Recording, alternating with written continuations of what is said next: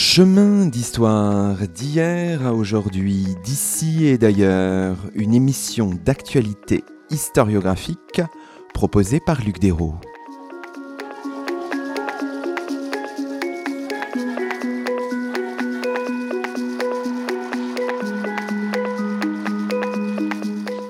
Bonjour à toutes et à tous, c'est le 116e numéro de nos chemins d'histoire, le 35e de la 3e saison, et nous avons la joie d'accueillir à notre micro deux invités, Sylvie Denoix et Hélène Renel. Bonjour à vous deux. Bonjour. Bonjour. Sylvie Denoix, vous êtes directrice de recherche au CNRS, auprès du laboratoire Orient et Méditerranée, au sein de l'équipe Islam médiéval. Hélène Renel, vous êtes ingénieure d'études au CNRS, au sein de la même équipe. Toutes les deux, vous avez dirigé le volumineux et précieux Atlas des mondes musulmans médiévaux, un ouvrage paru chez CNRS Éditions il y a quelques semaines. Aujourd'hui, dans nos chemins, nous nous plongeons avec bonheur dans cet atlas qui offre un large panorama de l'histoire politique, militaire, économique, sociale, religieuse, culturelle des mondes musulmans médiévaux, de l'Antiquité tardive au début de l'époque moderne, un atlas fruit d'une recherche collective d'ampleur avec des spécialistes venus de tous les champs de l'histoire de l'islam médiéval. Alors commençons peut-être par présenter un peu le projet et sa genèse. C'est un projet qui remonte à plusieurs années déjà. Oui, nous avons mis 6 ans en équipe à réaliser ça. Alors c'est un travail d'équipe, donc l'équipe islam médiévale de cette UMR du CNRS. C'est parti d'un constat, c'est-à-dire que quand nous faisons nos cours, nos conférences, notre transmission du savoir, l'aspect cartographique est un peu misérable. Enfin, jusqu'à présent, il était assez misérable. Et puis, il n'y avait pas de somme présentant l'ensemble du monde musulman dans sa diversité sur tout le long de la période médiévale.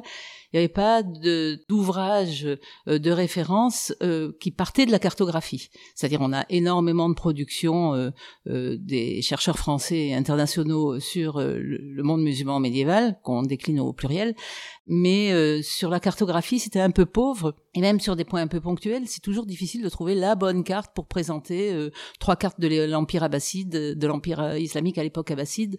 C'est toujours un peu difficile parce qu'on n'a pas des choses bien situées, en couleur, avec les voisins d'à côté, ou bien dans l'évolution, dans le processus de développement.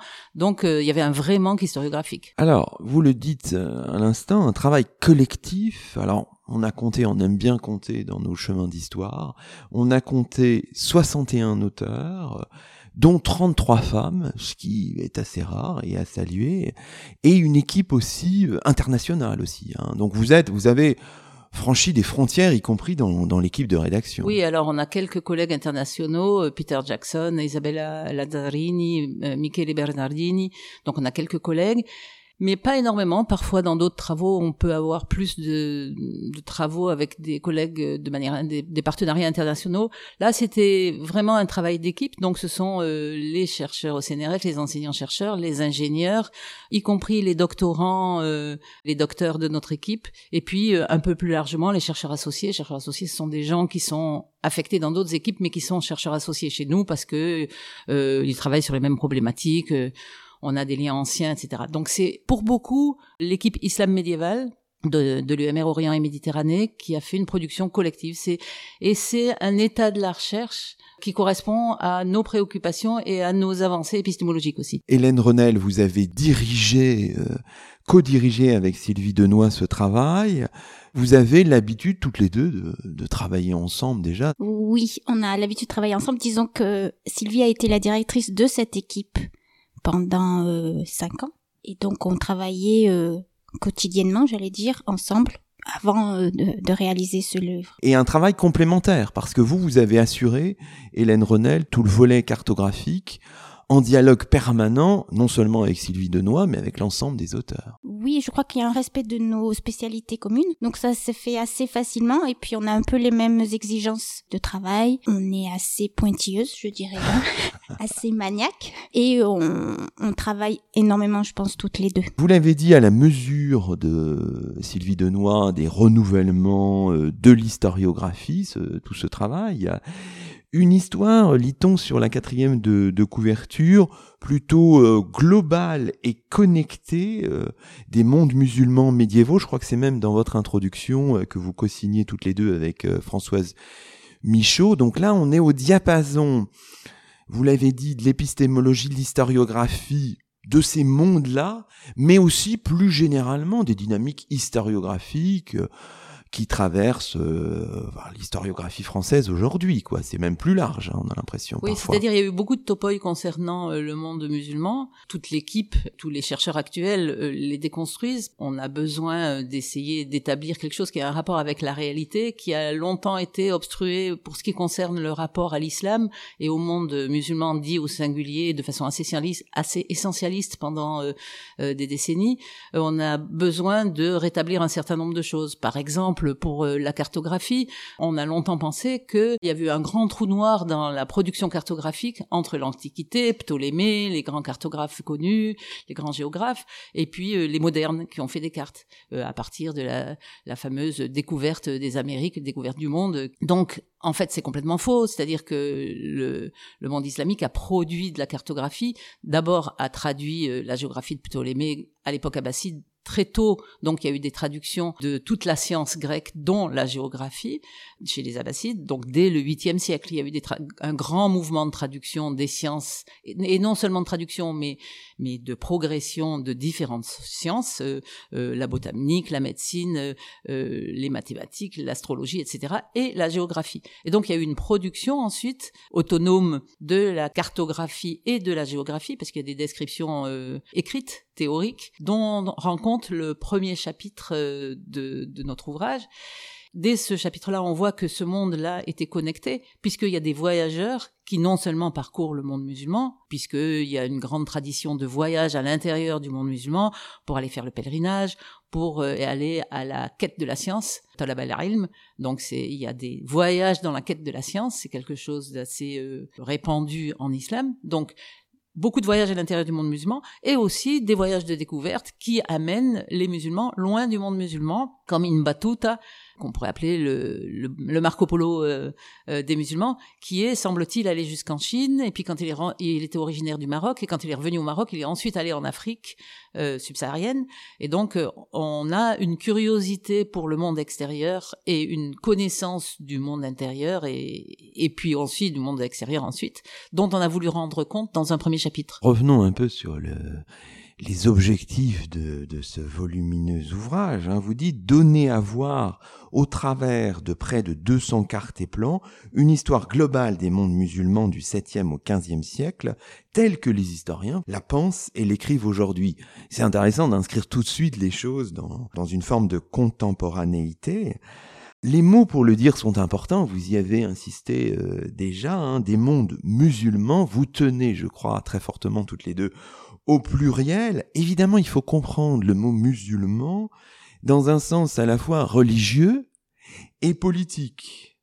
Ça renvoie aussi à des territoires où les musulmans ont détenu le pouvoir politique, même s'ils étaient, démographiquement parlant, très minoritaire, Sylvie Denoix. Mettons le début à la conquête arabe ou islamique. Au début, évidemment, les musulmans arrivent en terre chrétienne, juive, zoroastrienne, etc. Ils détiennent le pouvoir politique par la conquête et leurs sujets ne sont pas musulmans, à part quelques conversions, mais les conversions se feront progressivement et tardivement. Donc pendant des siècles et des siècles, les musulmans sont minoritaires, mais dominants politiquement. Alors, vous avez évoqué notre titre. Nous avons tenu au pluriel. Dans un des topoi de la présentation du monde musulman, c'est ce côté essentialiste, comme si, encore maintenant, on peut entendre les musulmans, ou on peut entendre, il y a certaines personnes en France qui parlent des musulmans comme si c'était une entité en soi, alors qu'ils sont probablement aussi différents que les chrétiens répartis sur la planète. Donc, soit sociologiquement, soit économiquement, soit idéologiquement.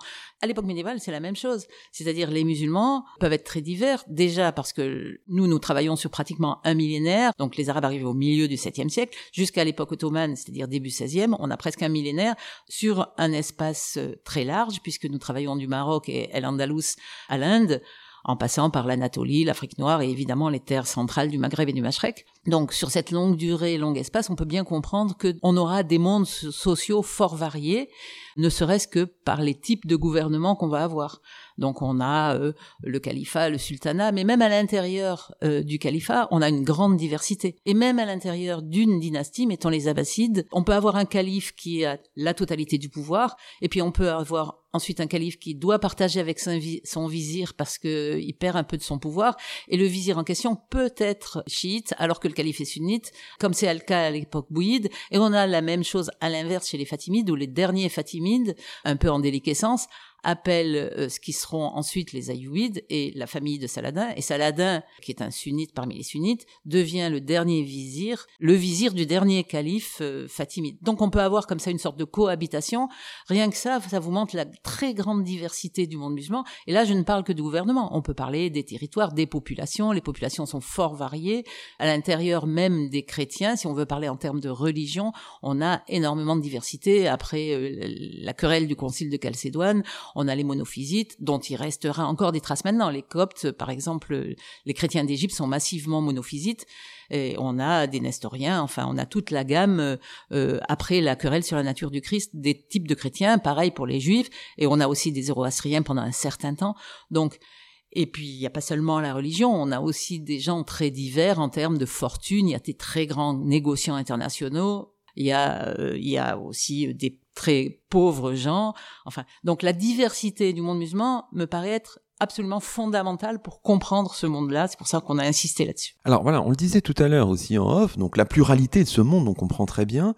Moi, la question que je m'étais posée, c'est n'aurait-il pas été pertinent pour différencier le religieux du politique de dire Atlas des mondes islamiques? Alors vous me disiez que ça aurait peut-être été illisible, difficilement compréhensible pour le grand public, voilà, et pas forcément peut-être pertinent, enfin dites-nous. Oui, notre travail c'est plus de l'histoire sociale, de l'histoire politique, de l'histoire urbaine, de l'histoire du grand commerce ou du petit commerce, que de l'histoire religieuse, même s'il y a un chapitre sur les lieux de dévotion, la transmission du savoir religieux et profane.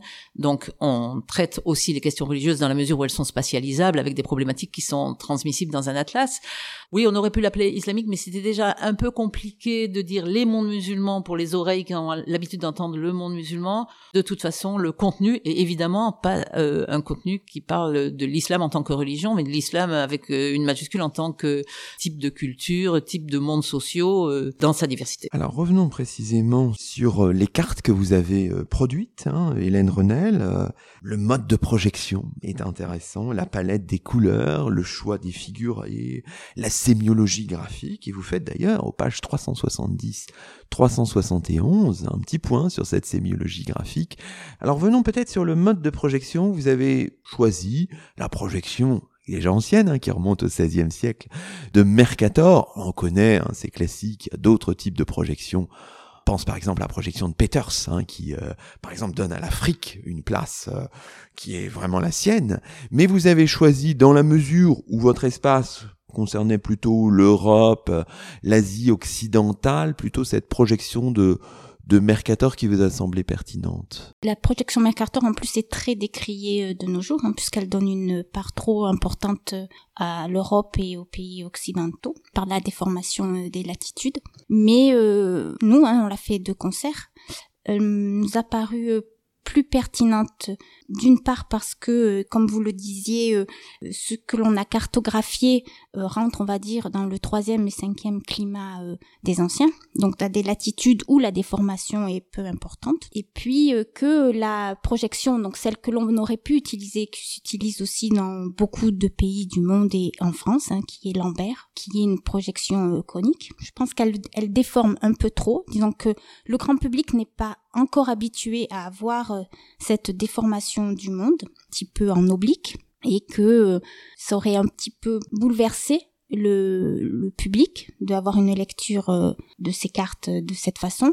Et puis, ça ne m'aurait pas permis d'écrire tous les peuples de la même façon, puisqu'il y a une déformation qui se fait vers les pôles et vers les extrêmes, et donc on aurait été obligé de hiérarchiser les noms des peuples, par exemple, ce qui n'aurait pas été correct non plus d'un point de vue cartographique. Vous dites, il s'agit dans cet atlas, Hélène Renel, d'offrir des cartes immédiatement lisibles, avec donc un souci didactique, dites-vous encore, des pictogrammes faciles à interpréter, le choix de la nomenclature française ou une translittération simplifiée. Qui dit lisibilité de la carte dit forcément beaucoup de travail en amont. Avant d'être lisible, on voulait qu'elle soit aussi juste. J'ai fait un gros travail depuis des données, on va dire, satellitaires, hein, que ce soit les photos satellites de la NASA pour pouvoir dessiner les courbes de niveau ou tout le réseau hydraulique. Puis après, donc, je l'ai traité dans ce qu'on appelle un logiciel de SIG. Puis après, je les ai redessinés Illustrator, donc voilà, pour les rendre plus lisibles encore, tout en étant justes, pour les rendre plus attractives aussi pour le grand public et belles. Pour faire une carte, disons, à une échelle européano-asiatique, ça prend combien de temps? Pour des raisons de lisibilité, nous n'avons pas mis le relief sur les grandes les cartes qui recouvrent une large partie du monde, parce que si en plus des données historiques qui devaient y être apportées, il y avait eu les reliefs, ça aurait encore plus complexifié les choses. Donc le relief n'a été mis que sur les cartes à échelle plus grande. Pour vous donner un ordre d'idée du temps que l'on met, par exemple la Mongolie, parce qu'on a fait aussi des essais de cartes vidéo, donc où j'ai dû dessiner la Mongolie et le relief, donc il y avait beaucoup de relief en Mongolie, j'ai mis 15 jours pour dessiner le fond. Tous les territoires ne sont pas ainsi représentés avec les reliefs, et tous les territoires n'ont pas autant de montagnes que la Mongolie. Mais même l'Arabie, il me fallait une petite semaine.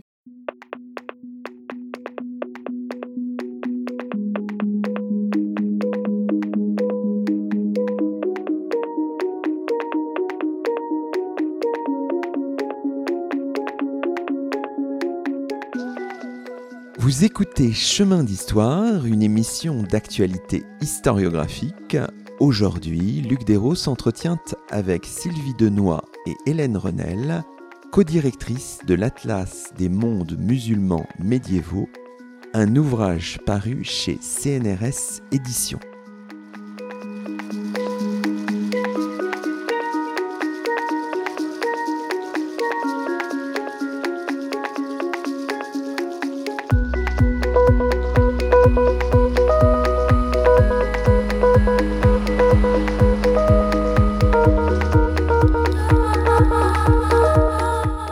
Dans la deuxième partie de cette émission, on peut revenir sur quelques points saillants de votre ouvrage. Vous avez fait le choix, Sylvie Denoix, de commencer par l'imago mundi, qui était celle, on le disait tout à l'heure, des acteurs du temps, enfin, ou des temps qui vous concernent. Le premier temps de l'ouvrage, le premier moment de l'ouvrage s'appelle « Représentation de soi et des autres ». L'Atlas s'ouvre sur une carte reconstituée par Razia Jafri, d'après des coordonnées proposées dans un ouvrage d'Al-Khwarizmi, à la demande du calife Al-Mamoun. On est au 9e siècle hein, pour le calife. C'est une carte, page 17, hein, qui a été, j'imagine, retravaillée par Hélène Renel. Pourquoi ce choix? C'est pour tout de suite nous plonger, y compris avec l'orientation de la carte, enfin, dans ces mondes-là. Une carte, c'est une production humaine. Et les êtres humains, quand ils font des productions, ils mettent en place leur subjectivité. La cartographie rend compte de la subjectivité des êtres humains. Par exemple, nous, il nous paraît absolument évident de mettre le nord en haut. Là, cette carte d'Al-Khwarizmi, le petit tronçon qu'on a mis en illustration, montre le Nil. Or, le Nil coule vers la Méditerranée. À ce moment-là, il vaut mieux mettre le sud en haut et le nord en bas, puisqu'il coule du sud vers le nord. C'est un des éléments qui démontre que les cartes sont des représentations, et c'est pour ça que nous avons voulu commencer par ça. L'autre carte qui est sur cette double page, puisque l'Atlas présente toujours des doubles pages, avec en bonne page à droite une carte principale, et sur la page de gauche, la page paire, en général, un texte de synthèse présentant la problématique, et puis souvent une illustration, une citation d'auteur de l'époque. Sur la carte page de droite, on a reconstitué pour montrer aussi qu'il y a une réflexion géographique. C'est pas quelqu'un qui se met sur le motif et qui va peindre un petit peu le paysage. C'est une vraie science, la géographie arabe. Donc, ce géographe, Al-Khwarizmi, prend la géographie de Ptolémée, prend les coordonnées et fait une étude à partir de ça, qui a été transcrite sur un papier quadrillé, pour montrer où est-ce qu'il se représentait, qu'étaient situées les choses. C'est pour montrer cet aspect représentation de la cartographie que nous avons commencé comme ça. Razia Jafri, lui, il a repris tout ça. C'est un collègue qui a fait ce travail-là pour qu'on puisse se rendre compte graphiquement de cette théorie géographique. La carte dont on vient de parler constitue une forme de modèle cartographique pour Al-Idrisi qui travaille en Sicile à la réalisation d'une mappemonde entre 1154 et 1158. Jean-Charles Ducène a aussi une double page réalise aussi une double page avec des cartes reconstituées, la carte d'Al-Idrisi et son texte de synthèse qui explique les choses sur l'Europe vue par Al-Idrisi. Dans un deuxième temps, après ce prologue, cette première partie qui nous plonge dans ce monde-là, on arrive à une deuxième partie que vous avez dirigée, Sylvie Denoix. Avec Vanessa Van Renterghem. Que vous avez co-dirigée et qui s'appelle « La dynamique des mondes musulmans ». Alors, je vous cite dans votre introduction, parce que là, vous êtes très ambitieuse. Vous nous dites cette partie « Rencontre de l'histoire des pays d'islam du 7e au 16e siècle ». Disons, c'est le challenge que nous nous sommes donné, c'est de parler de l'ensemble de la période dite médiévale, c'est-à-dire de la fin de l'Antiquité tardive à l'arrivée des Ottomans. On a repris la terminologie monde médiéval. Ça colle bien entre l'Antiquité tardive, c'est-à-dire la fin de l'Empire byzantin, de l'Empire sassanide, et l'arrivée des Ottomans qui ont quand même une certaine forme de modernité, les Moghols, etc. Pour l'ensemble du monde médiéval, effectivement, ça fait un petit millénaire, on a la prétention de rendre compte d'un certain nombre de choses. Mais c'est pour ça que c'est un collectif. C'est parce que personne ne peut être savant sur une période aussi longue, sur un espace aussi large.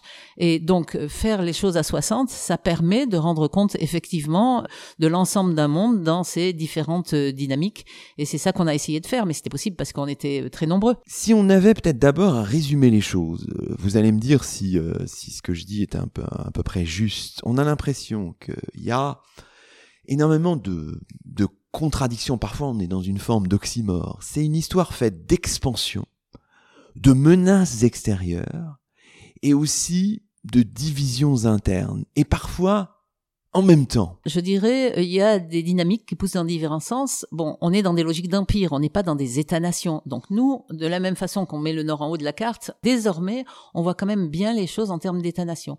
Mais à ces époques-là, on avait des empires. Donc les empires, c'est peut-être pas des démocraties, mais ça laisse les peuples parler leur langue, avoir leur religion. Alors, ça peut être des régimes très autoritaires. Je veux dire, il ne faut pas comparer ces mondes à notre aune à nous, c'est autre chose. Et donc, on est dans des dynamiques d'expansion. En même temps, comme le territoire est très grand, de l'autre côté, il peut y avoir de la régression. Et puis, il y a des moments, l'empire est tellement vaste qu'il y a bien un moment où ça éclate, ne serait-ce que parce qu'il y a des dissensions religieuses aussi, puisqu'il y a le sunnisme, le chiisme, le kharijisme. Dès le début de l'islam, il y a une querelle sur la succession du prophète. Et donc, dès ce moment-là, on a quel est le bon successeur ? On n'est pas d'accord, et du coup, ça va créer un schisme. Ne serait-ce que ça va faire des lignes de faille dans l'ensemble du monde musulman qui vont se retrouver sur la querelle de qui est le leader suprême légitime. Alors, ce qui est intéressant, c'est que vous choisissez aussi de nous présenter les choses avant l'islam aussi. Par exemple, il y a cette belle carte de la page 49 qui nous montre les principales entités politiques avant l'islam, accompagné sur la page de gauche, comme vous l'avez dit, la page 48 de vos commentaires, Sylvie Denoix. C'était nécessaire de dresser ce tableau-là avant de s'engouffrer dans le dédale chronologique. C'est ça, et puis c'est assez rare d'avoir des cartes qui nous montrent à la fois les Visigoths et le royaume d'Aksum, de l'Éthiopie à l'Occident, en passant par les Sassanides et les Byzantins évidemment. On a mis sur cette carte l'ensemble des entités politiques de cette période au 7e siècle, avant la conquête islamique. Donc voilà, c'était un manque historiographique aussi. Et puis avant de démarrer, on s'est dit que c'était peut-être bien aussi de donner une carte du tableau général de ce monde-là, du monde qui allait être conquis par les musulmans. Oui, tout à fait. Alors évidemment, après, on retrouve Muhammad, la première fitna, à l'origine du schisme, notamment entre sunnisme et chiisme. Et puis, ces Omeyyades et cette culture d'empire, dites-vous. Alors là, on peut faire référence à aussi une carte très claire, très lisible. Là encore, c'est la carte de la page 63 qui nous présente l'empire omeyyade à son apogée. Donc on est dans la première moitié du 8e siècle. On lit vraiment l'expansion, là, c'est fascinant. D'une carte à l'autre, on a vraiment cette dynamique d'expansion dans ces premiers siècles. Voilà, les Omeyyades, c'est la dynastie qui a régné de 661 à 750. Et qui ont développé les conquêtes, qui ont commencé un petit peu avant eux, et qui sont allés jusqu'en Andalousie. L'Andalous, c'est la partie hispanique qui a été conquise, qui est beaucoup plus étendue que c'est presque toute la péninsule ibérique que l'Andalousie actuelle. Donc nous, on appelle ça Al-Andalus, province islamique d'Espagne. Hélène Renel, regardons un petit peu avec vous cette carte que vous avez conçue, que vous avez produite avec Cécile Bresque.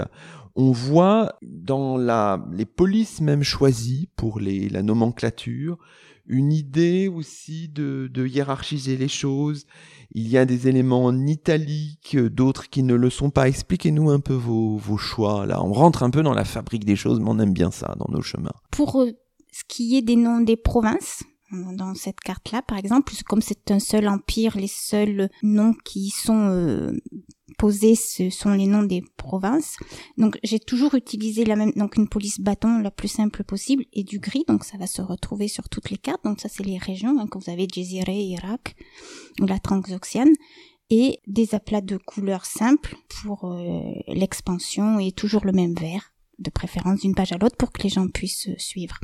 Et les peuples extérieurs, donc c'est là où vous voyez les italiques. Les peuples extérieurs, je les ai toujours mis dans la même couleur et en italique et un petit peu plus petit quand il y a des noms de royaumes différents musulmans pour les distinguer, mais qu'ils soient toujours là et toujours la même couleur et toujours la même typologie. Expliquez-nous la manière dont vous représentez sur cette carte-là précisément les foyers d'opposition aux Omeyyades. Comme vous le disiez précédemment, donc j'ai essayé de trouver une sémiologie qui est lisible, donc le plus possible figurative. Donc là, c'est vrai que la petite flamme, le petit feu, pour moi, je trouvais que ça représentait bien ce que pouvait être une rébellion et entraîner des exactions, mais aussi des incendies. On l'a représenté comme ça, mais c'est souvent représenté, ces foyers de rébellion. Si vous regardez d'autres cartes, ça va être des étoiles, pas régulières, on va dire, pour montrer qu'il y a violence. Expliquons encore une fois que là, pour cette carte, comme pour toutes les autres, là, vous dialoguez. Enfin, je sais pas, j'imagine qu'il y a de multiples échanges avec Cécile Bresque, en l'occurrence, mais de manière, régulière, qui vous dit, là, il faudrait peut-être faire autrement. Enfin, je sais pas, comment ça se passe? Expliquez-nous. C'est un peu, ça change selon les collègues. Mais généralement, donc, ils me fournissent des anciennes cartes où ils ont griffonné sur une carte ce qu'ils souhaitent. Et moi, donc, je le retranscris, mais en le retranscrivant, j'avais plusieurs questions qui m'arrivaient parce que, où ils me disent, jusqu'au nord ou jusqu'à la mer d'Aral, mais où la mer d'Aral? Donc, j'étais en perpétuelle conversation avec eux, donc, pour aller, mais jusqu'où tu veux, jusqu'où ils sont allés. Donc, eux, ça les a obligés à retourner dans leurs sources. Après, si le picto que j'avais choisi ne leur convenait pas, effectivement, il y avait un retour, mais généralement, ça se passait bien. Alors, poursuivons à votre compagnie, Sylvie Denoix, notre parcours chronologique, là, à grandes enjambées. Donc, les Omeyyades sont renversés par les Abbassides en 750 avec une nouvelle capitale. On va de Damas à Bagdad. Et les Abbassides héritent d'un État finalement organisé, on le voit bien avec la carte de la page 65, là encore, mais dès le 9e siècle, il y a un processus d'autonomisation, puis d'éclatement au siècle suivant. On le voit par exemple avec la fondation du califat chiite fatimide, actif entre 909 et 1171, avec la fondation de la capitale Le Caire. On le voit avec le califat sunnite des Omeyyades de Cordoue. Là, ça y est, on est dans un processus de fragmentation, on peut dire les choses comme ça. Oui, on peut dire les choses comme ça, c'est-à-dire c'est là qu'on n'est plus dans l'empire islamique unique, mais il y a plusieurs entités politiques différentes. À partir de là, effectivement, les Abbassides, les Fatimides, les Omeyyades de Cordoue, ça fait trois califats concurrents et après jamais plus il y aura d'unité généralisée du monde musulman et après il peut y avoir encore d'autres morcellements à l'intérieur de ces entités-là et puis d'autres divisions par ailleurs, oui. Ce qui est vraiment complexe quand on n'est pas familier de ces mondes-là, c'est que le califat abbasside lui-même passe sous la tutelle de chefs militaires iraniens et chiites, les Bouyides en 945, puis sous la domination des Seljoukides, turcs et sunnites, en 1055. C'est par exemple la carte de la page 85. Il y a un moment, on sort du paradigme arabo-musulman, et il y a des populations qui ne s'assimilent pas du point de vue de la langue. Autant les Persans ont à la fois gardé la langue persane, mais sont devenus les plus grands grammairiens arabes sont persans, par exemple, donc sont entrés dans le monde arabe. Autant il y a un moment où les Turcs ont gardé leur turcité, les Berbères ont gardé leur berbérité, et donc on sort du paradigme arabo-musulman. Pour cette carte précisément de la page 85, Hélène Renel, elle est plus complexe que la précédente, on peut dire les choses, hein, parce que les aplats de couleurs peuvent un peu se recouvrir entre eux. Et puis on voit aussi plus nettement des figurés linéaires aussi, des flèches en l'occurrence là. Oui, celle-là, elle a été beaucoup plus difficile. Avec Vanessa, on a Van Renterghem, ça a été beaucoup de va-et-vient. Effectivement, dans l'ensemble de la tâche, j'ai essayé de faire plutôt des aplats que des hachures, parce que l'hachure complexifie les choses et rend la lecture des toponymes que l'on y place dessus assez complexe. Donc j'ai évité autant que faire se peut d'utiliser les hachures, mais sur celle-ci, j'ai pas pu y échapper parce que même si on essaye de mélanger deux couleurs quand ce sont deux entités qui s'affrontent, là ça devenait vraiment trop compliqué. J'ai dû mettre quelques petites hachures. Mais sinon, pour les flèches, oui, parce qu'il y a aussi des invasions dans cette carte-là qu'il fallait représenter et qu'on ne peut pas représenter simplement par des aplats progressifs. Donc oui, il y a des flèches. Alors justement, les invasions, les menaces, Sylvie Denoix, extérieures sont parfois graves, importantes. Hein. Bien sûr, les chrétiens, ce qu'on appelle, mais enfin, depuis peu de temps finalement, depuis le 19e siècle, la Reconquista, la conquête de la Sicile par les Normands au 11e, 12e siècle, les croisades, les Mongols qui mettent fin au califat abbasside en 1258, tout ça, on va le voir aussi dans votre atlas. Hein. C'est pour ça qu'on a appelé ce chapitre la dynamique du monde musulman.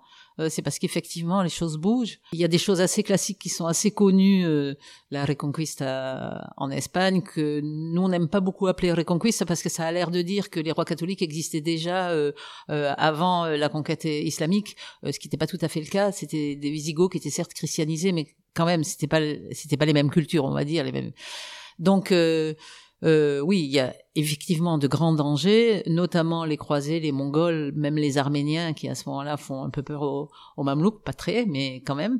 Et donc, et ça permet, ces dangers-là permet de mettre en place de nouveaux pouvoirs. Par exemple, les Mamelouks émergent à l'occasion d'une lutte contre les croisés et puis ensuite contre les Mongols. Et les ulamas acceptent les Mamelouks qui sont des anciens esclaves islamisés tardivement, qui sont pas arabes de généalogie. On pourrait penser qu'ils sont difficilement acceptés par les élites savantes, mais il y a quand même péril en la demeure, et les Mamelouks étant capables de défendre le monde musulman, le Dar el-Islam, face aux croisés d'abord, puis aux Mongols, aux terribles Mongols ensuite, finalement tout le monde est bien content qu'on ait un sultan, donc on est dans un autre type de pouvoir qui est profane, lui, pour le coup, qu'on ait un sultan qui défende le monde musulman face au péril du temps, puisque à l'époque, les Mongols sont pas encore islamisés. Ils le sont par la suite. Oui, alors c'est ça qui est passionnant, c'est toutes ces menaces provoquent des recompositions territoriales qu'on voit très bien dans votre atlas. Bon, bah on pense aussi à la dynastie des Ayyoubides, avec comme fondateur Saladin, la naissance du sultanat des Mamelouks, vous venez de le dire. On pense aussi aux dynasties locales établies par les Mongols, du côté par exemple de l'Iran, hein, les îles Canides par exemple. Alors moi je pense à la très belle carte aussi de la page 97, conçue avec... Marie Favreau, Hélène Renel. Ça c'est une belle carte avec des plats de couleurs, des formes aussi de dégradés. Expliquez-nous un petit peu votre sémiologie, là, votre façon de faire. Cette carte, hein, elle représente la diffusion de l'islam après l'arrivée des Mongols, enfin, du moins l'invasion de Gengis Khan et ses successeurs. Donc il fallait montrer où l'islam était présent, la religion, et où elle ça a été diffusée nouvellement, mais jusqu'où.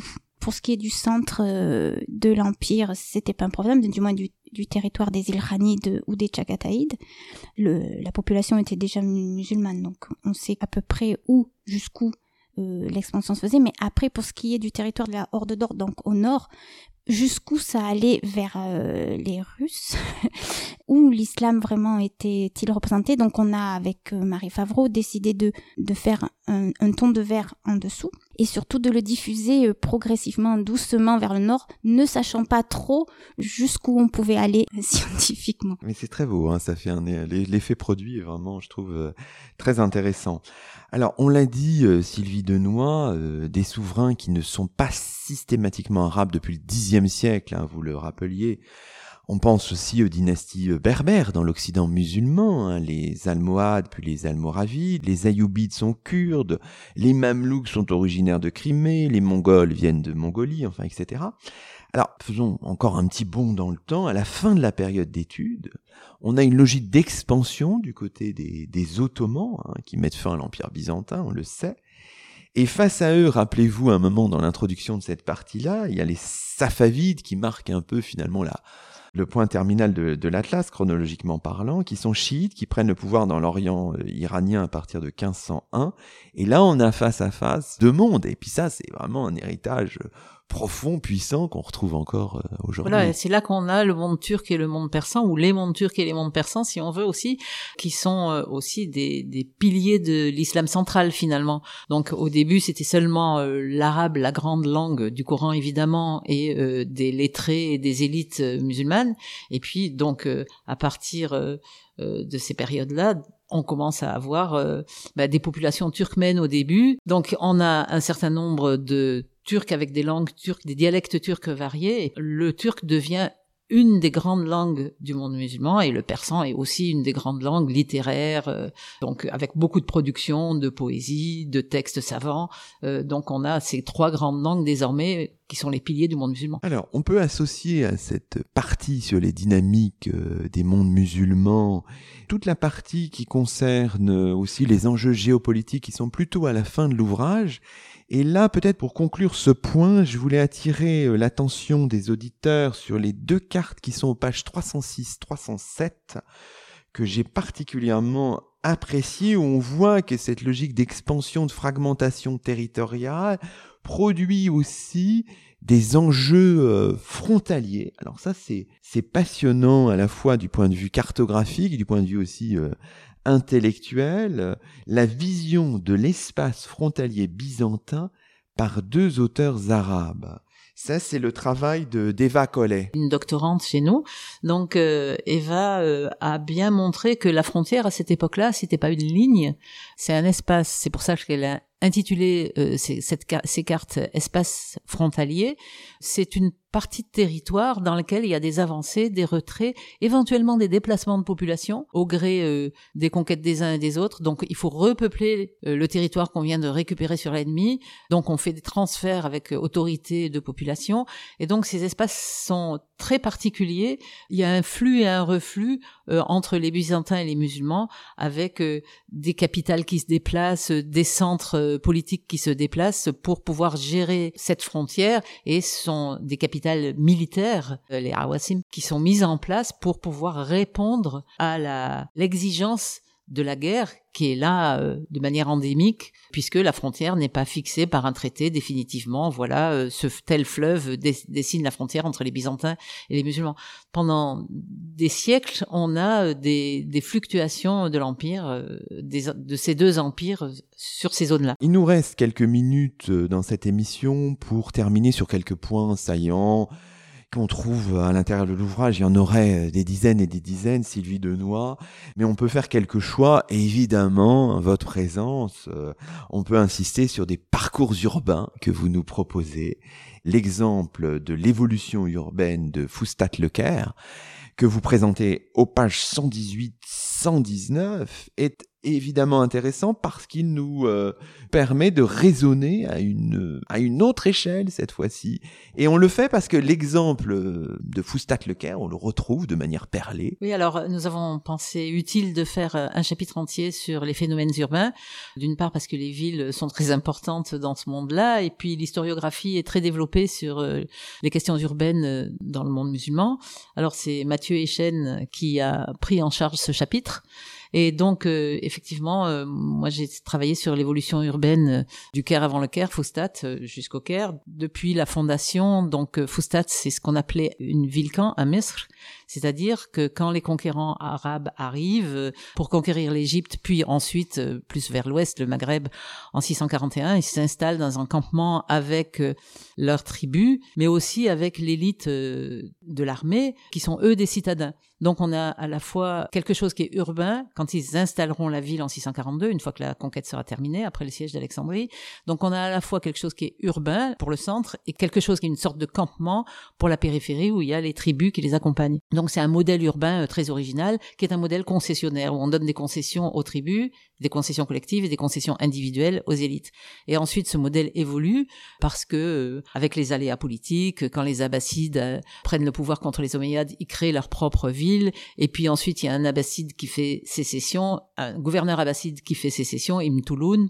Les gens connaissent peut-être la mosquée qu'il a construite, qui est encore au Caire, qui est une des magnifiques mosquées du Caire.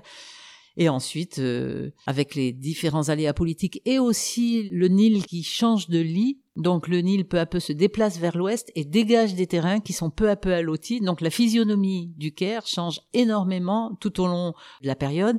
Et lorsque les Ayyoubides arrivent, on est à la période des croisades. Donc après que les Fatimides aient construit leur ville princière isolée d'une muraille sur le modèle des villes princières précédentes en 969, les Ayyoubides, eux, ont un autre modèle urbain, c'est la ville à citadelle avec des murailles qui sont, elles, défensives et non pas des murailles de prestige, avec une citadelle en hauteur. Et les Mamelouks continueront ce modèle avec un modèle de ville garnison, de ville guerrière, tout en étant une très grande ville qui a une partie économique, puisque Foustat continue jusqu'au déclin du XIVe siècle. Foustat continue à prospérer grâce aux Fatimides d'abord, qui détournent le grand commerce, et puis aux Ayyoubides et aux Mamelouks qui font perdurer cette grande capitale qu'est le Caire. C'est cette ville qui sera conquise par les Ottomans en 1517. Alors, cet exemple de Foustat le Caire, je le disais, on le suit, par exemple, aux pages 154-155, sur les ouvrages défensifs au Caire, et aussi dans le chapitre sur les dynamiques économiques. Alors là, on peut peut-être commenter en quelques mots,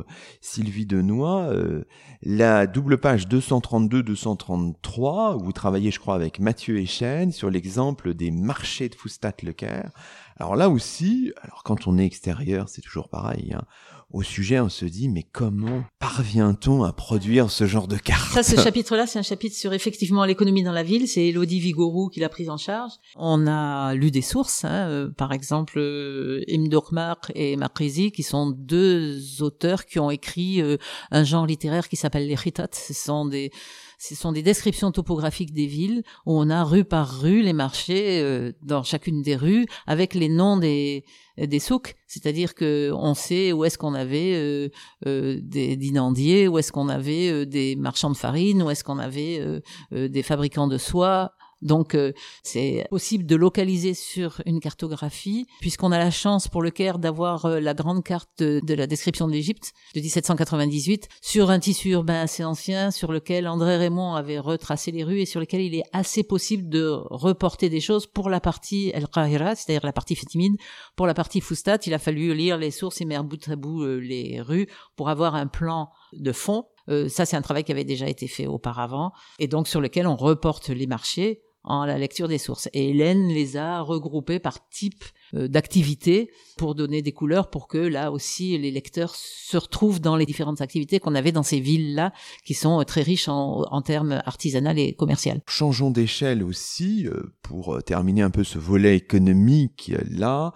Et dans la partie, dans le chapitre 6, sous la responsabilité de Dominique Valérian, il y a une très belle carte, Hélène Renel, que vous avez conçu avec trois de vos collègues sur les routes, les itinéraires du commerce transsaharien. Une belle carte qui va jusqu'au Mali. Enfin voilà, on sort un peu de notre univers habituel. Oui, donc cette carte, ils ont été plusieurs à la concevoir parce qu'elles avaient chacun leur domaine de spécialité. Par exemple, Cécile Bresque, c'est numismatie.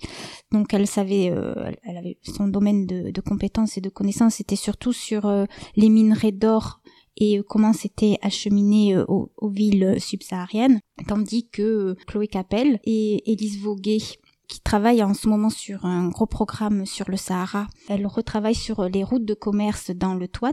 et plus largement sur le Sahara.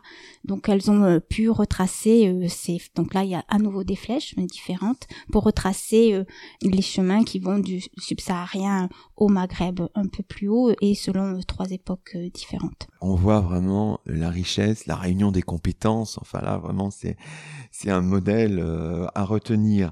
Alors terminons cette émission, Sylvie Denoix, en évoquant aussi bien sûr les aspects religieux tout de même, vous avez un beau chapitre.